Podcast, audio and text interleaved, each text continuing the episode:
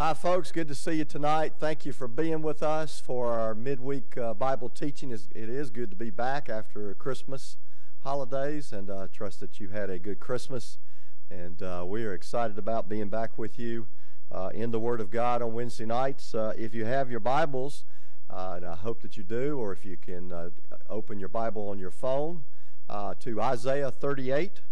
Isaiah chapter 38. Tonight, I want us to think about how do you respond when you receive tragic news? Uh, how should we respond? Uh, in fact, we're going to find out from Hezekiah the right way to respond when we get tragic news, either tragic news that relates to you or someone that you love or, or just a friend. And it, it could be news about your health, it could be friends that are in financial ruin, it could be uh, a, a, marriage that's uh, it's on the rocks. Um, but how do we respond when we hear tragic news?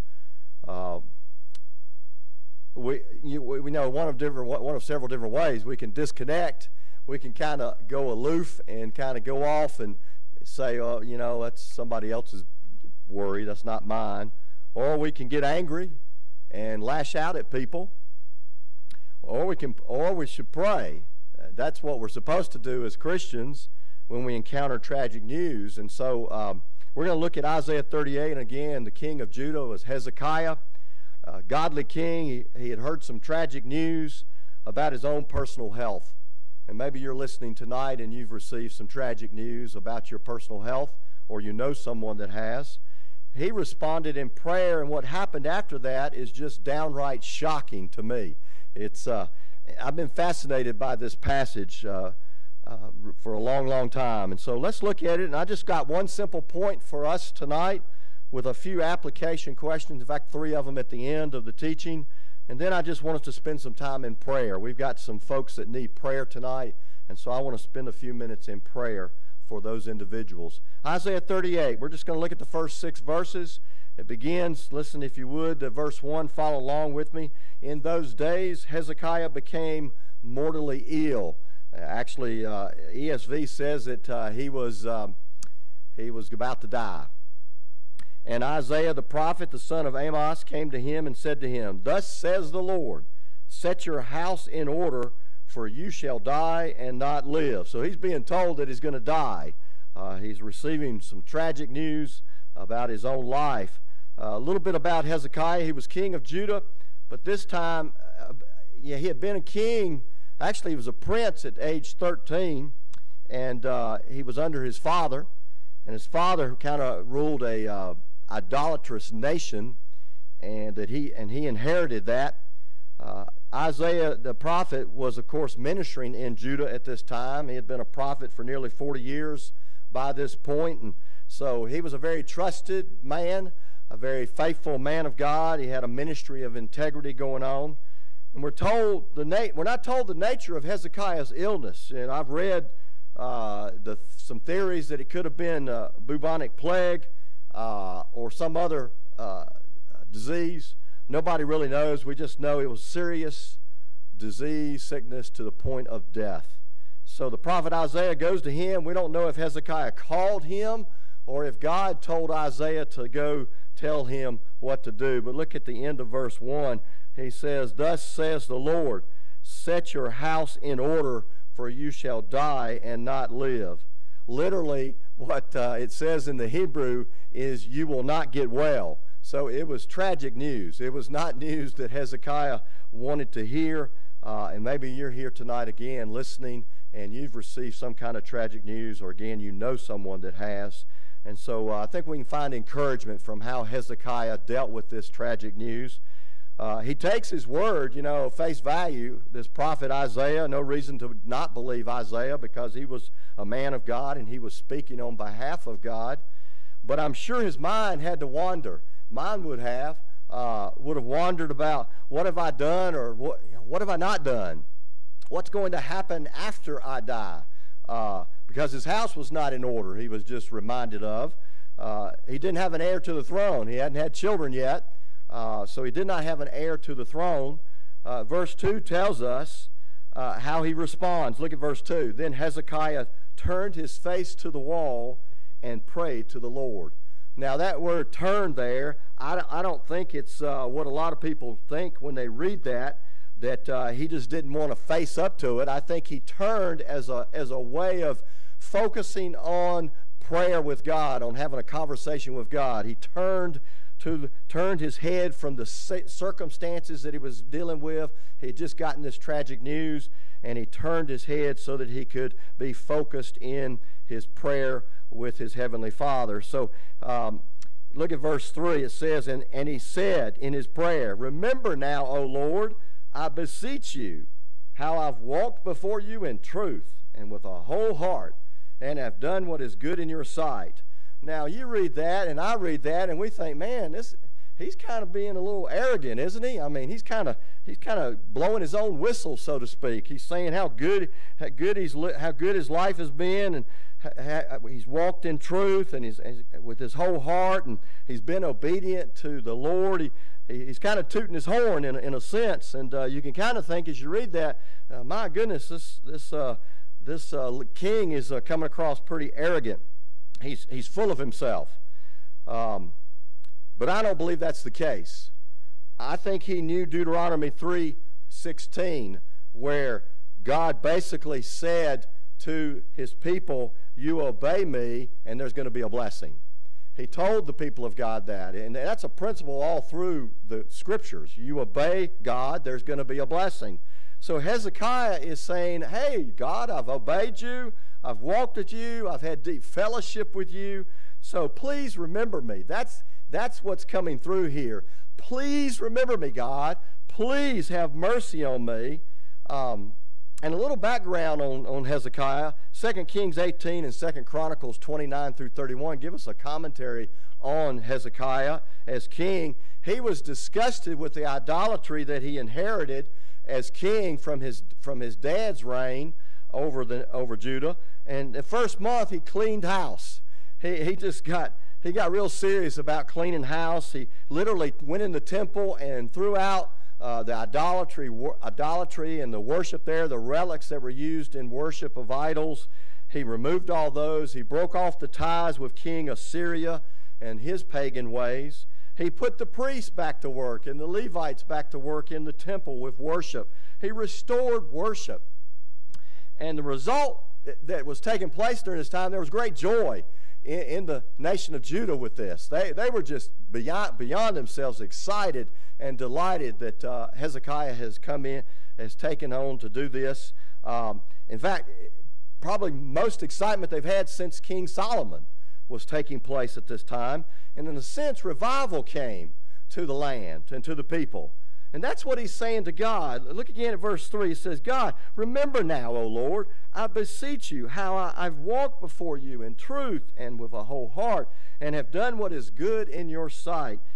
But then look what it says, and Hezekiah wept bitterly. So he's saying there, I've, I've been faithful, I've been obedient. Have mercy on me, God. Please spare my life. And then at the end, it says he wept bitterly. Now, what, what is? And that phrase wept bitterly means he, he wept with a lot of grief. Um, he was distraught. He was devastated. But why? I don't know. When I think, when I read this, I think, why was Hezekiah distraught and why was he, why was he uh, devastated? Because he had unfinished business. And how many of you know that when you get tragic news, or you know somebody's gotten tragic news, and you've been told you got a month to live, or you've got six months to live, or maybe you got a week to live. Um, how many of you know that you're, you're going to start thinking about things that you haven't done yet?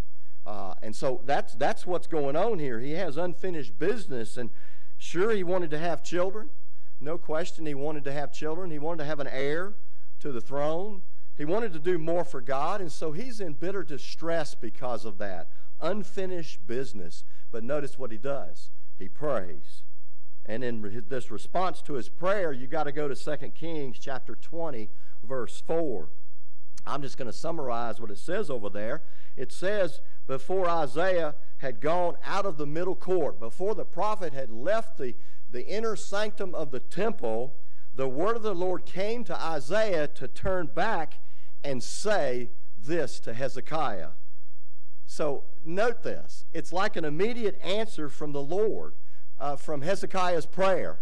Uh, how many would like for that to happen in your life tonight? If you've had tragic news come to you, or someone that you know, and uh, before you log out tonight, God gives you the answer to your prayer. How many would like that? Raise your hand. I can't see your hands, but I can those that are here. Uh, I see those hands up way up there. Um, we would love that, right? An immediate answer to his prayer. Um, he's been, he's, you know, been maybe you've been struggling, and boom, here's what you need to do. You get that word from the Lord. We would all love to have that. So Isaiah does what God says to do, comes back, and this message was much better than the first. Look at it, verse 5a. Isaiah comes back, and this is what this is the second message. Now think about this. The first message, he's been told that he's going to die. You might as well get your, get your house in order, you're going to die. Now he's being given a, a more encouraging word. Listen to it. Go and say, then the word of the Lord came to Isaiah, saying, Go and say to Hezekiah, Thus says the Lord the God of your father David. Now, why in the world is it the God of David? Why is that being brought up at this point? Well, what, what is being referred to here, what God has given to Isaiah to, to share with uh, Hezekiah, is the Davidic covenant that had been made. 2 Samuel 7, you remember where God appeared to David and he says, You're not going to build the temple. You remember that? He told David, You're not going to build the temple uh, your son Solomon, who's going to follow in the house, is going to build the throne and the temple for, that will be for uh, worship of me forever and ever. And so now, Hezekiah, you're in line though. So maybe you're not as concerned, God is saying, as I am, because I'm going to stay true to my promise to David. I'm going to make sure it happens. And because you're in line, I'm going to continue this plan, he's saying there. And, he, and so notice what he says I've seen your tears. I've seen your brokenness. Do you see what's going on? He's moved the heart of God with his tears. He's moved the heart of God with his brokenness. It's interesting to me, God does not respond to his obedience that he says in his prayer to God. He doesn't respond to his faithfulness. Did you notice that? God didn't care about that at this point. Uh, God's saying, though, I've been watching you the whole time, and yeah, yeah, you've blown my mind with your obedience and with your faithfulness, but he doesn't mention it. Why? He doesn't because here's the point. See, God's not impressed, hear me tonight, with your obedience or my obedience. He's not impressed with that. He expects our obedience. He expects my obedience. Amen? God, when in His Word He tells us to make disciples, He expects us to make disciples. And so that's what the, that's the point here uh, that God is wanting us to see. He, like parents, you, what do you expect your children to do uh, when it comes to obedience? You expect them to do it, right? Uh, so that's what's going on here. Uh, he expects him to, to be obedient, so he's not, he's not going to highlight that in his response to Hezekiah. He again says, I see your tears. I hear your, your weeping. I, I, I hear your, your, your request. And look what he says he's going to do. I'm going to give you 15 more years to your life. Now, how many of you would like to have that? I'm going to give you 15 more years to your life. But notice again, as far as we know, Hezekiah didn't ask for that. But I go, wait a minute. God said at the beginning of this chapter, you're going to die. And now he says, I'm going to add 15 years to you. And that raises a very key theological question that we need to grapple with for a moment. And that is this does this mean that God changes his mind? Does this mean that God changes his mind? You know, the attribute of God, one of the attributes of God is the word immutable. And God is immutable, and that means he doesn't change. Let me give you some scriptures that support that. Hebrews 13 8 says, we know this verse Jesus Christ is what? The same yesterday, today, and tomorrow. Uh, and so, so what that's referring to is that uh, God doesn't change and it comes to his person and his purposes. He doesn't change in regards to who he is. Psalm 110.4 says, The Lord is sworn and will not change his mind. So God does not change his mind. You find it over and over in the Word of God. I just gave you two examples. There's multiple examples there. But here it appears that he changes his mind. And there are other times where it also appears that he changes his mind. He does the same thing. Let me give you an example Ezekiel 32. You remember there, they had been uh, heavily involved in false worship. And God said, I've seen it. he said to Moses, I've seen what's going on. I've seen their uh, worship of idols. I've seen this people, and behold, remember what it said? They are a stiff necked people. Now, therefore, let me alone, that my wrath, God said there, may burn against them, hot against them, that I may consume them, in order that I may make a great nation of you. And then Moses, however, a few verses later, implores God to turn from that anger. You know, there God's telling them, telling, you know, he's, he's giving his, he's telling them to stiff necked and he, he's going to burn his anger against them. And now Moses says a few verses later, God, no, turn from your anger, change your mind, and relent from this disaster against your people that you're going to bring. And you know what God does? He relents. That word relent is found two places that means the same thing in the Hebrew, and that is means to change his mind. It's found in Deuteronomy, it's in Numbers, and it's found here. It means, translated, change his mind. So let's talk about this. So when Moses prayed, and here Hezekiah prayed, God decided, I'm not going to bring the judgment that I said I would. So prayer is what changed the situation. Please note that. Prayer is what changed God's mind. And that's true for you and true for me. In this case, God responded to that situation that God that Hezekiah brought before him, and he did that by answering it. And so the point is, our job is to pray, amen, to call out to him. It's up to God whether he will heal on this side of eternity. It's up to God whether he'll reverse the judgment that maybe he's already declared on you uh, or on me uh, and not do it. And so, verse 6 tells us the result of his prayer.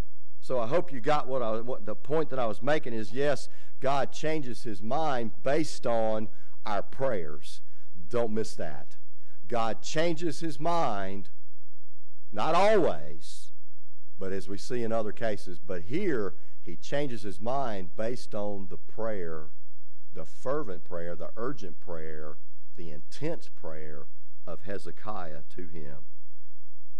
Look at the results. Verse 6, last verse we're going to look at. I will deliver you and this city from the hand of the king of Assyria. That's the, the Syrians were all into idolatry, worship of other gods other than the true God. And I will defend this city, city being Jerusalem. So notice here, it's not just that he's going to deliver eh, twofold answer to the to, to response to his prayer. He's going to help Hezekiah. He's going to respond to Hezekiah, um, and we don't know Hez, we don't know whether Hezekiah didn't a- ask anything for the city.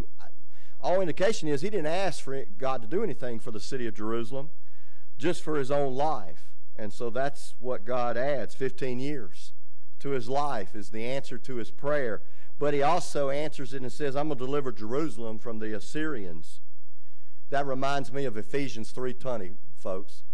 God, I am be confident in the fact that God is able to do abundantly above and beyond what I could ever hope for, dream up, or even imagine. God is able to do. And uh, I think of that verse whenever I come to this place in this story. So, what's my point tonight? One point, as I said at the beginning, how do I respond to tragic news? We do it with intense intense, urgent prayer.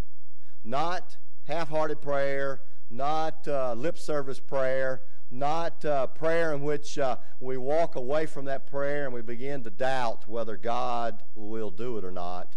But we're talking about intense, urgent prayer, believing prayer, believing that we've already received the answer even before we've asked for God to do what we've asked Him to do. Maybe it's sickness in your life. Maybe it's a divorce that you're dealing with or someone you know. Maybe it's financial ruin. Whatever is happening, we urgently cry out to God. That's what that's the point of this whole story that Hezekiah God changed his mind because of that. God chose to change the judgment of, of him dying. His life was about to end and changed it and gave him 15 more years of life. Wow. God calls on us to urgently cry out to him, to put us and our situation in his hands. God, change this.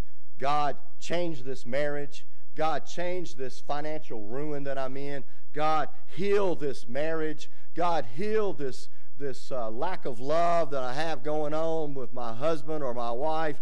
You know, I could, I could say, oh, I could give many, many examples here, but that's, you got to be fervent with that. You got to be urgent with that. God, do it. God, I need you, the healing God, to do it.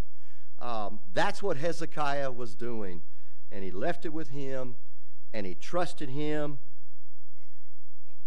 And sometimes, folks, he will answer the prayer like he did Hezekiah. But there's other times that he doesn't. So let's talk about what do we do in those times when we've been praying, we've been praying, we've been urgent with God, and yet he hasn't answered our prayer. What do we do? You know, because some people think, you know, it, they, they give up on God. Some people think, well, or I don't want to bother God with what I'm dealing with, what this tragic situation or news that I, have received. I, I, I, just don't want to, I'm not sure it's in His will. Uh, urgency. God, please intervene. Show me what to do. God, save my child. God, give me direction. I've been praying for a marriage recently. I've been praying for the wife in this marriage. I've been praying that he, the husband, has a biblical reason to leave her. But I've been praying against that. I've been praying for reconciliation. Amen. I've been praying for healing of the marriage. I've been praying for repentance. I've been praying for forgiveness, forgiveness in that marriage, and just trusting that God's going to do that. God will do that. That's urgent prayer. And I've been praying that. So should be our urgency in our praying. Let me close then with three applications. I can't leave this, uh, this incredible, again, it just blows my mind, this account here. I want to give you three applications in the form of three questions. So if you got a pencil, I encourage you to jot these down. I want you to spend some time uh, mulling over these, uh, letting them soak over in your head and in your heart.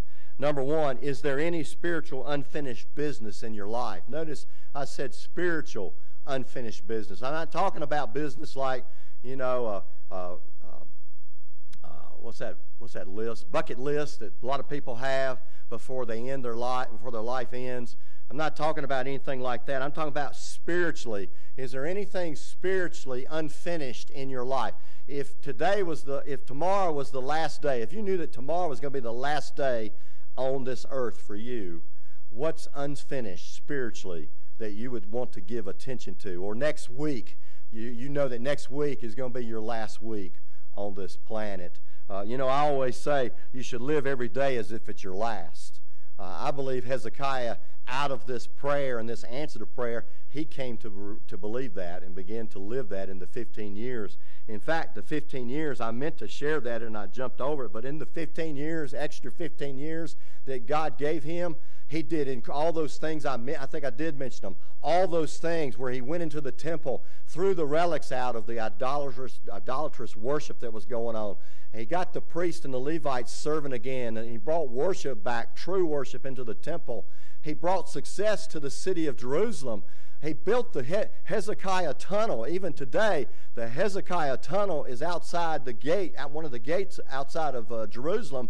It's still there. It's, it's a marvel, the work that he did in building that Hezekiah tunnel that brought water into the city. And so all those things, my point is, all those things took place during the, the 15 years that God, extra 15 years that God gave him. So do you think he finished some spiritual business that had been unfinished? Absolutely. Because you know what else happened? He had a child, Manasseh, who became king later. So he did have a child. He had a boy. And so God saw fit to give him 15 years, and out of that, uh, Hezekiah did take care of spiritual business in the 15 years that God gave him. So I ask you, do you have some spiritual business, unfinished business that you need to take care of? Maybe it's been brewing in your heart. Maybe it's just maybe it's a desire to go do some mission work somewhere. Maybe it's a desire to go plant a help plant a church. Uh, maybe it's a desire to start some new ministry uh, through the church the church hadn't even thought about doing. What is what is that unfinished business spiritually in your life? You need to think about that. You see, Hezekiah had urgency. He got his family in order, is what he did. As he was reminded that his home was not in order, his family was not in order when he was told that he was going to die back at the beginning of the chapter. He set the city up again for success, and he did all those things during those 15 years. And then he had, God blessed him with a child, an heir to the throne, uh, Manasseh. Number two question that you got to ask is Are you praying? Again, how do you respond when you've heard tragic news? Are you praying with urgency or hesitation? Are you praying with urgency or hesitation? You know, prayers don't have to be long. They don't have to be drawn out, long prayers, and even using big, uh, flowery words in our prayers. Remember Peter? Peter was about to go down. He's about to drown. You remember that in Matthew, I think it's chapter 7. And what was his prayer? Simple Save me. Jesus, save me. As simple as that. It can be your prayer. And God's going to hear that prayer. And He's going to hear your cries. And He's going to see your tears. Uh, number three question you need to ask is Are you keeping in mind that your current trial can be used to build your faith? Oh, that's the one that we drop so often, don't we? When we're facing a trial, when we're facing a tragedy, when we're facing difficulties. Are you keeping in mind that your current trial can be used to build your faith? You know, maybe you're listening tonight and you've not received the answer that you've wanted in your prayers. You've been praying and praying, and you've been showing your tears to God. You've been crying out to God. He's seen those tears, He's heard your, your prayer request. Know that God has heard you tonight. Know that God has seen your tears, and know that He's standing there in your life offering comfort and He's offering peace in your life tonight. And I want to add to that that though you haven't gotten an answer yet, and maybe it'll be a while before you get that answer, what you need to do is you need to step out in faith. Perhaps the reason you haven't got an answer to your prayer is God's wanting you to take the next step, the next logical step as you continue to seek Him, as you continue to trust Him, as you continue to put your faith in Him, that you take that next step. Maybe it's a baby step, but you take that next step, continuing to trust Him, saying, God, I've been faithful to you, I've been obedient to you, and God, even though you haven't answered my prayer, God, I am going to step ahead in faith. You know what? God's going to honor that, and you step in faith and you begin to move out in the direction that Holy Spirit is laid on your, your heart to step out in. And if it's not the if, if it's not the right direction that God wants you to go, guess what God will do? He'll redirect your course. He'll redirect your steps as you continue to trust Him, as you continue to have faith in Him, as you continue to be obedient to Him. So don't don't think that God has given up on you because you've not gotten an answer in the midst of maybe tragic news that you've received or someone you know, a loved one, has received or heard. I want us to close with some prayer time. Um, there are some folks that are just facing some some, some challenging situations and kind of kind of not necessarily just like Hezekiah, but in a sense, tragedy.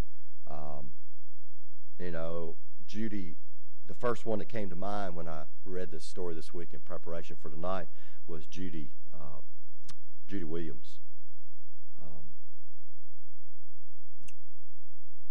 you know, she was told several weeks ago, in fact, actually over a month ago, maybe maybe two months ago, that her kidneys were in total failure and she was told that she didn't have long to live. I remember her telling me that, that the doctor said to her. And as I was uh, getting ready for this teaching tonight, I was her name was the first one that came to my mind. She had received tragic news. Um, and there may be some others that you know of that have received tragic news. Um, T.K. Courtney is one that has been in uh, in a bad state for a long, long time and probably had received some tragic news from the doctor at some point. I don't know all of the conversations that took place with him and his wife with the doctor, but uh, he's still in a in a difficult, difficult place. So I think of him as well. Um, as I look over the list, uh, there's there's some others. I think of Robin Coleman. She's not been told that she she doesn't have but days to live, but but I, I'm going to be honest with you as her pastor. In talking with her, I got a sense that Robin had given up on life, um, and she had stopped eating.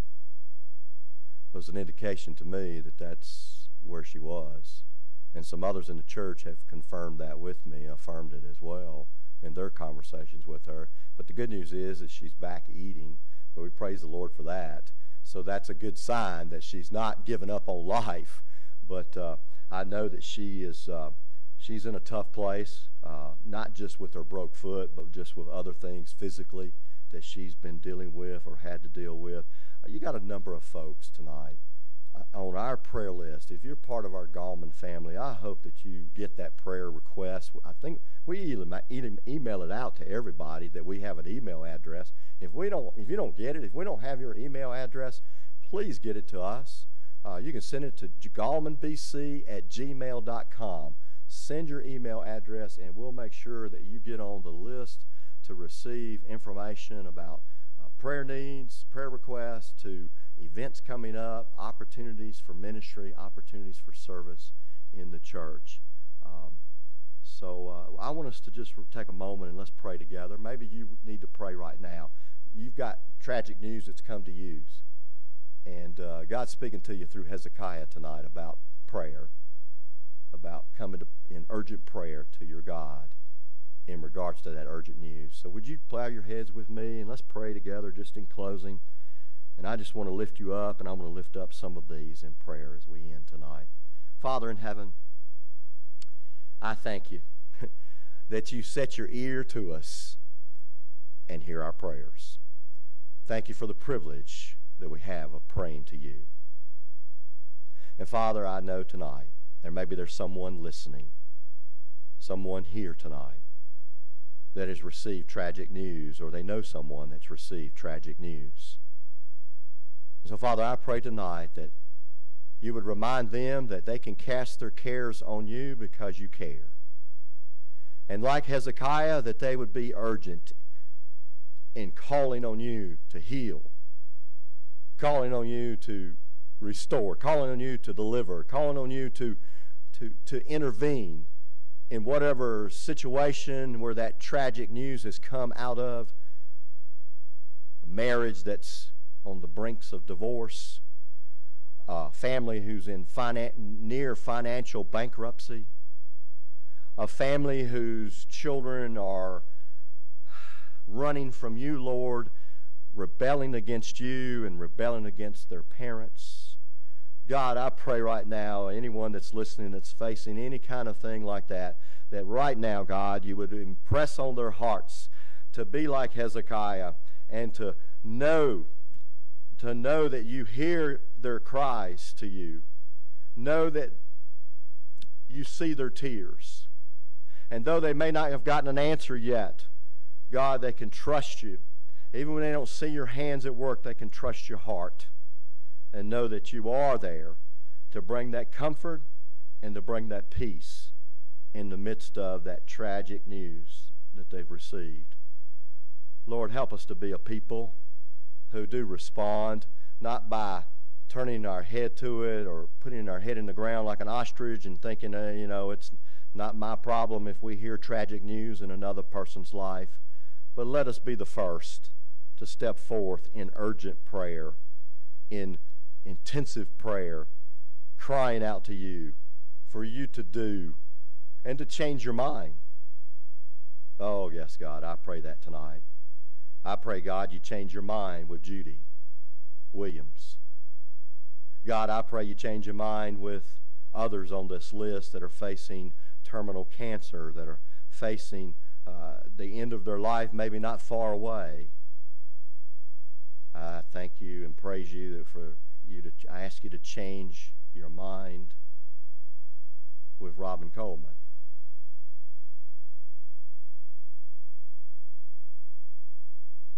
Father, I thank you that you do not change who you are, your person, your purposes, your plan, but you do change your mind. through prayer, our prayers to you, our urgent prayers to you. May we be found people of urgent praying for the many on our prayer list and the many that we may know that are dealing with tragic news. Oh, thank you for the comfort and the peace that comes straight from you, straight from heaven. Thank you for the reminder tonight that you're right there with us, as you were with Hezekiah when he received the news he was about to die. You were right there with him to bring that comfort and that peace to him. We bless your name tonight. Oh, we revere your name. We lift up your name on high. We thank you that you are the same yesterday, today, and tomorrow. And we can trust you, even when we don't get the answer that we want to get. In Jesus' name we pray. Amen. Amen. God bless you. Thank you for being with me tonight. I hope that you'll be back with us uh, next week as we continue in our Bible teaching. Um, 6 o'clock on Wednesday nights. Hope you have a good night and uh, come be with us in worship. If you don't have a house of worship that you go to on Sunday morning, let me extend a personal invitation. I'd love for you to come worship with us and experience what God is doing in our midst and God's moving in our midst, and we're praising the Lord for that. And we'd love for you to be a part of that. So come and join us uh, for worship. Uh, again, come as you are. You don't have to come dressed up. Come just as you are. Uh, nothing special you have to do to come and worship here at Gallman Baptist Church. We're just uh, normal folks, everyday folks. We, we're here because we just want to experience uh, the power of the Holy Spirit. We want to experience the love of God. We want to experience the transformation that comes through the power of the Holy Spirit. We'd love for you to experience that. Hope to see you Sunday, 10 a.m. worship. God bless.